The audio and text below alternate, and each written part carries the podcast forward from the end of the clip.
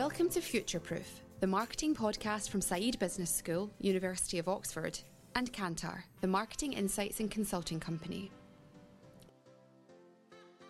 This episode is part of a series recorded remotely in March 2020 to look at the impact of COVID 19 on brands, businesses, and consumers.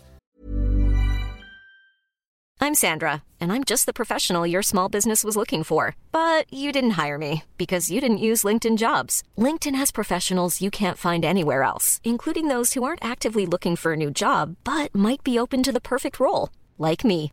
In a given month, over 70% of LinkedIn users don't visit other leading job sites. So if you're not looking on LinkedIn, you'll miss out on great candidates like Sandra. Start hiring professionals like a professional. Post your free job on linkedin.com/people today. Hey, it's Ryan Reynolds, and I'm here with Keith, co-star of my upcoming film, If, only in theaters May 17th. Do you want to tell people the big news? All right, I'll do it. Sign up now and you'll get unlimited for $15 a month in six months of Paramount Plus Essential Plan on us. Mintmobile.com slash switch. Upfront payment of $45 equivalent to $15 per month. Unlimited over 40 gigabytes per month. Face lower speeds. Videos at 480p. Active Mint customers by 531.24 get six months of Paramount Plus Essential Plan. Auto renews after six months. Offer ends May 31st, 2024. Separate Paramount Plus registration required. Terms and conditions apply if rated PG.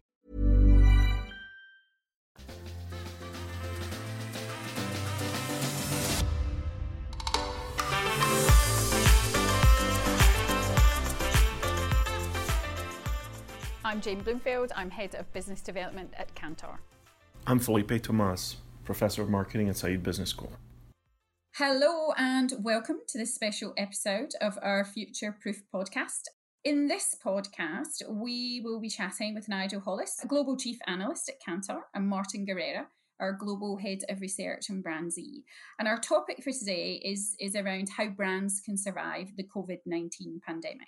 Hey, everybody, and let me just kick it off with a quick question. We know that building brands obviously matter, but how is that any different during a moment like crisis like we're seeing right now? I mean, something we talk about a lot on BrandZ is the importance of investing in brand to deliver great shareholder returns. And some people listening to the podcast may have seen the chart before where we look at share price of successful brands as dictated by BrandZ versus other indices around the world. But the piece we don't often look at and focus on is what happened to our strongest brand portfolio during the time of the last economic crisis in 2008. And actually, the data is very clear and it shows very clearly that brands that had stronger brand equity with consumers recovered their financial value a lot faster than those that didn't. So, at a basic level, that is why brand building matters. And particularly now, that is why brand building is still so relevant and so important to our clients and prospects and beyond. So, it's interesting to me that we have two very valuable components in that. One being that these brands had been investing into the brand for a long term view rather than just building short term into all of their planning. And that not only got them better outcomes, but a resilience to survive a shock like we're seeing today. Yeah, absolutely. I think, uh, particularly at times like this, there is even more of a tendency than ever for businesses to see brand building as a, a, cost to the bottom line, particularly from you know the point of view of finance directors. Clearly, cost savings will be sought at times like this, but our data definitely shows with our brands evaluations that it's those brands that do find the budget to make that investment in brand building that generally are much better insulated during times of economic difficulty and ultimately are best placed to deliver great returns for their shareholders. I think there's an important build on that point, which is I've been looking at the BrandZ data during the Great Recession. And one of the things that becomes apparent is that people's attitudes to specific brands, their associations with those brands, are pretty slow to change because that relationship, that understanding has been built over a long period of time, far longer than the, the few months that a, a recession has taken to hit. But what is important is the relationship, the category will change.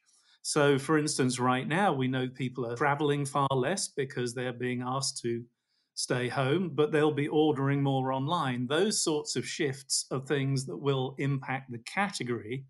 And it's how well the brands then respond to that and how they communicate during the crisis that's really going to make a difference for the future. That's a fantastic point. How then does this impact these let's call them like weaker brands that are in play when all of a sudden they might have had different expectations of different predictions of what the world was going to look like and suddenly the, the rug is pulled from under them as it were and cash flow is removed? Are we seeing a situation where suddenly we're losing some of the weaker brands yes i, think we are and i think in in times like this in, in times of crisis um, whatever we want to call the current situation i think there is a sort of amplification effect um, and weaker brands are certainly coming under the microscope much faster than, than, brands that are perceived to be stronger by consumers. So, just in the last couple of months in the UK, we've seen some brands actually go out of business altogether. So, the airline Flybe, which was originally bailed out by the UK government in January, more pressure as a result of lower levels of travel as the crisis started to take hold in the UK, and already that is a that is a brand and a business that has that has gone from the market completely. So you know who knows if the crisis hadn't happened at this time, it may have been able to recover to an extent, but I think the crisis definitely served to, to sort of amplify that that problem that that brand had. And even more recently, we've had high street brand Laura Ashley go out of business in the UK. That's one of the first casualties that we've seen as a result of the crisis that's ongoing at the moment. But no doubt there will be more before this is over. Sadly, I think that's true. It's one of those things that looking at brands that have disappeared from the marketplace, their equity usually signals very clearly ahead of time that things are not going well from a consumer demand viewpoint. And then, honestly, it comes down to the financial strength of the company and how well it can uh, survive its debt load. And then something like this comes along, an event that wasn't anticipated. And unfortunately, weak demand then combined with the inability to pay off the debt load means that the brand just disappears. I mean, I think something else that might be amplified at the moment is around online capabilities. So I think, again, we may start to see that brands that have not invested in their online offer may well be at a disadvantage in this difficult time because clearly, particularly when markets around the world are being placed on lockdown, people are able to get out less, I think will certainly be at an advantage. And brands that perhaps haven't invested what they maybe should have will find themselves at a disadvantage, which could obviously lead to problems for some of those brands and businesses alongside everything else that's going on. Yes, I think there are a number of different dimensions that are going on here because obviously restaurants, uh, entertainment, those businesses are going to be hard hit.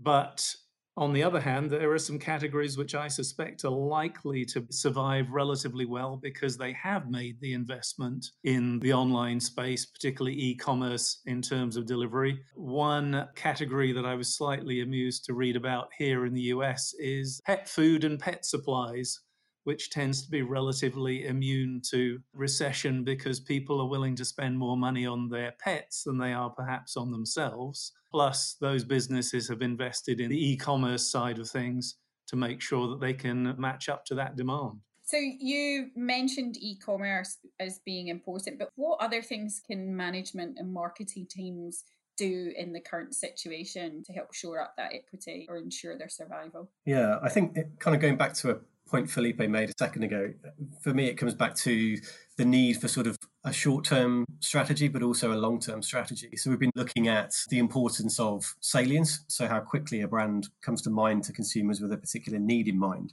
versus what we call meaningful difference. So the relevance and emotional connection of a brand, and also its point of difference versus others.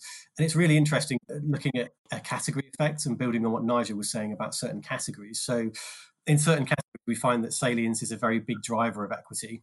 These tend to be more commoditized categories. So certainly travel and tourism would fall in that space, but also brands as well. So within travel and tourism, I think when things eventually, hopefully fairly quickly start to get back to normal, we are going to see a rush for salience with, with brands needing to get out there to remind people that they're in the marketplace. Um, but also for, for luxury brands, there's almost a dichotomy because they need to be able to remind people quickly that they are there and available.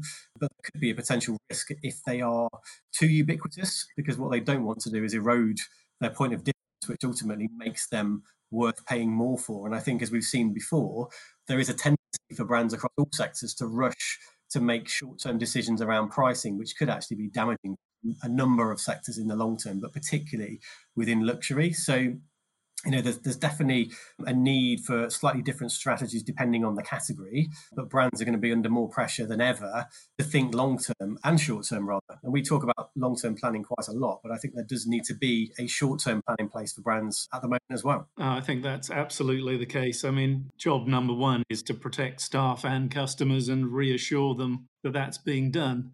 I have to say, one of the slight risks for the longer term that I'm seeing right now is the number of what I would regard as slightly gratuitous emails that I'm receiving from various brands that I've had contact with over the years, including some that I haven't heard from for, you know, three or four years. In the short term, I think a lot of brands are beginning to move through from that immediate response phase into the short term what can we do to make ourselves relevant? And you know whether it's nike offering free access to their premium content here in the us or whatever those steps are important.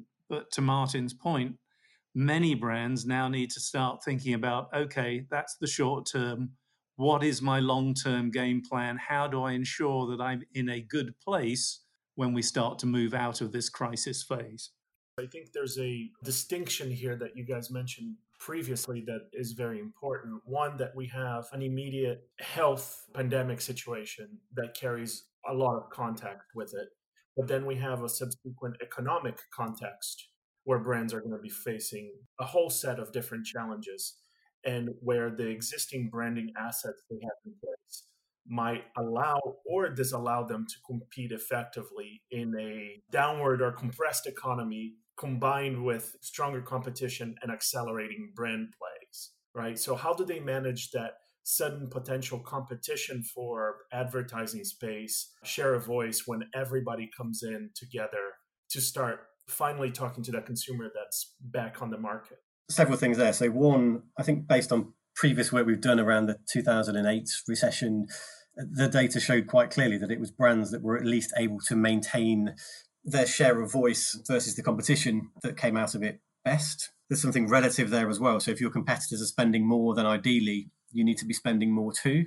Clearly, as you said earlier, I think some brands are going to be under a lot of pressure and no doubt some budgets will be cut. So it's thinking tactically around, well, where is my spend best deployed by media channel? Am I trying to maximize reach and try and do a do a salience job? Am I trying to do something different to, to really get across perhaps more my point of difference versus the competition? So I think, you know, channel and being tactical by channel with, with the budgets available, I think is going to be a really important consideration for, for brands because, you know, building a, a, reach case and doing a salience job actually requires quite a different set of approaches for, for, for media and advertising investment than otherwise. If I can use the analogy of events, you know, you, you probably experience a number of events and flights that have been canceled currently, but they're all somewhat rescheduled for September, right? And somehow we're every meeting I'm going to have this year is going to take place in September now.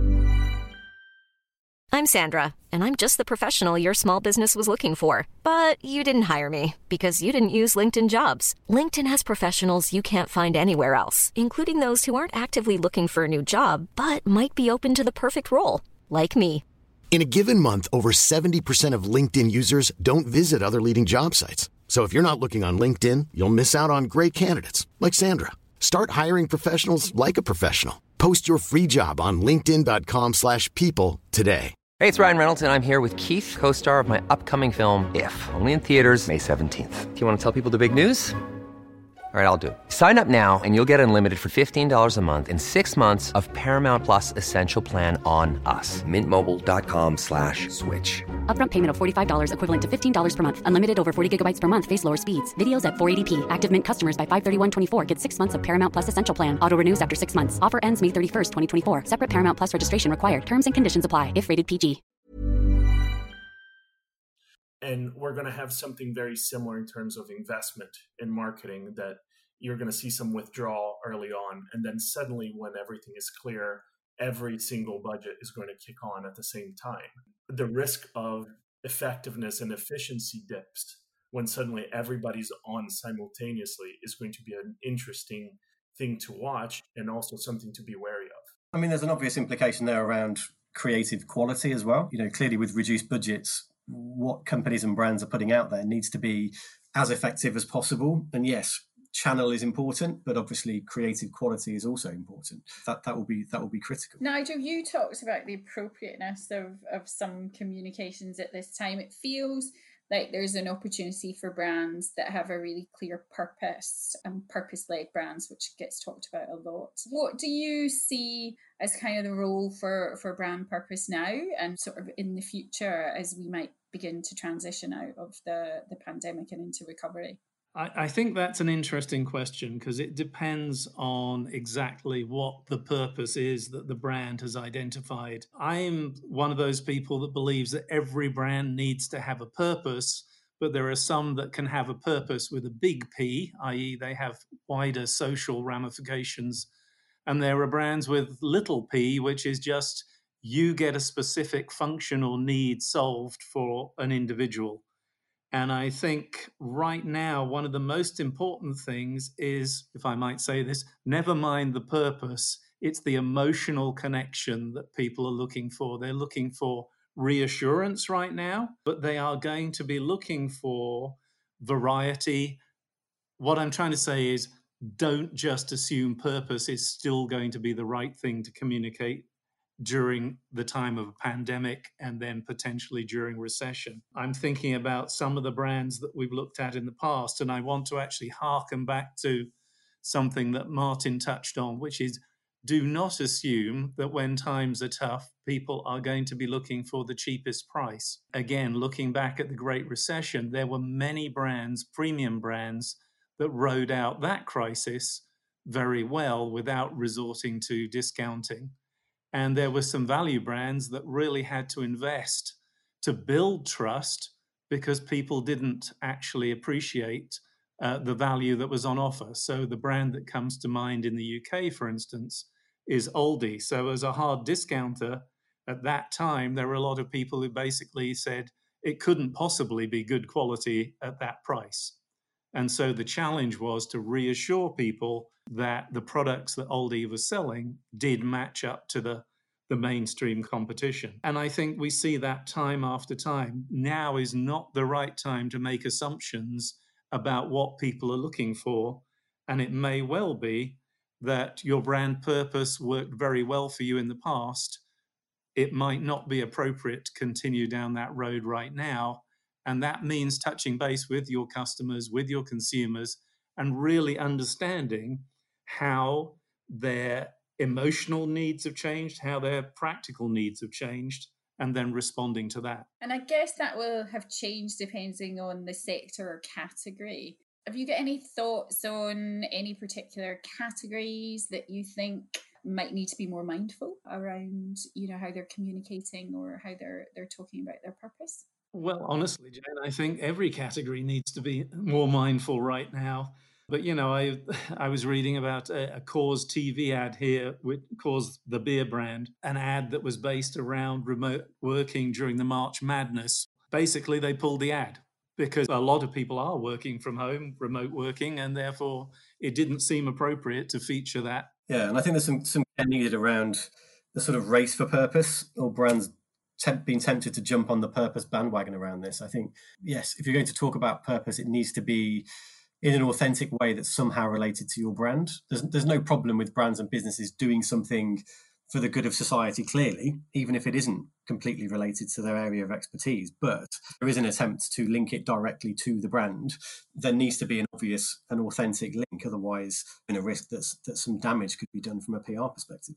Nigel, you so you've talked about purpose and and the importance of communications in some brands perhaps verging on being slightly inappropriate do you think there are certain categories or sectors that need to be more mindful about how they are communicating at the moment or how they're articulating their purpose? I think we're going to see quite a lot of variation by category and, for that matter, by country. Again, having looked at trends during the Great Recession, it was very apparent, for instance, in Spain, that where the recession was particularly deep and prolonged and had a big impact on employment, that as time went by, purchases that people have been putting off, like automotive perhaps, they actually became much more focused on choosing the right brand rather than getting the best price. It's not that price is irrelevant, it's just that that's a pretty big decision and people want to make sure that they are actually getting the, the right match for them. There were other categories where perhaps the impact was more immediate, but didn't last as long. And in that case, one of those was the way people were thinking about choosing an airline. Other categories where we've seen some significant changes were telecoms, for instance, where people were reconsidering whether they had the best provider or not. But then an awful lot of categories, we don't really see any significant change other than what is actually affected by the brands within the category. So, for instance, it was it's fairly noticeable trends for grocery stores differed by country quite dramatically.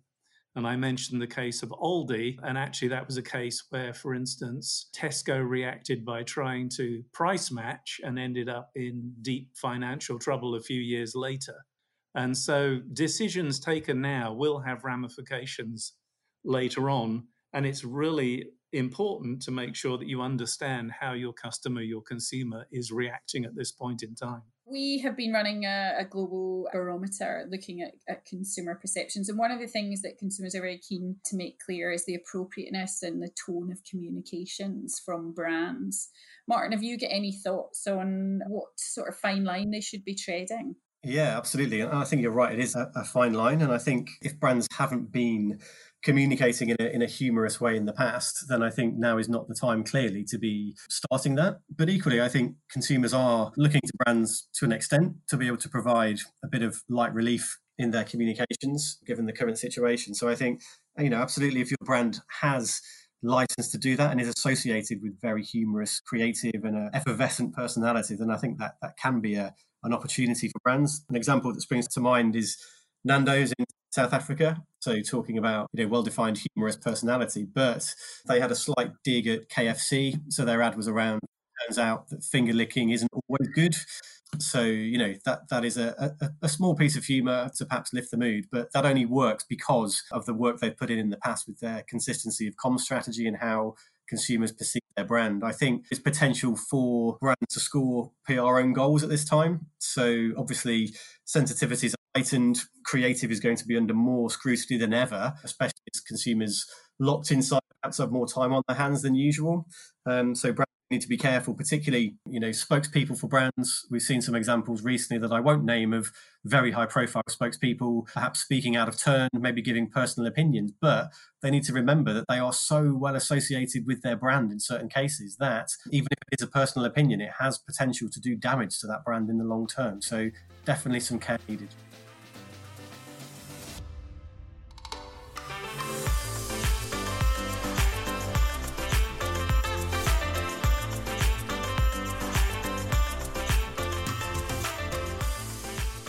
Listening to Futureproof.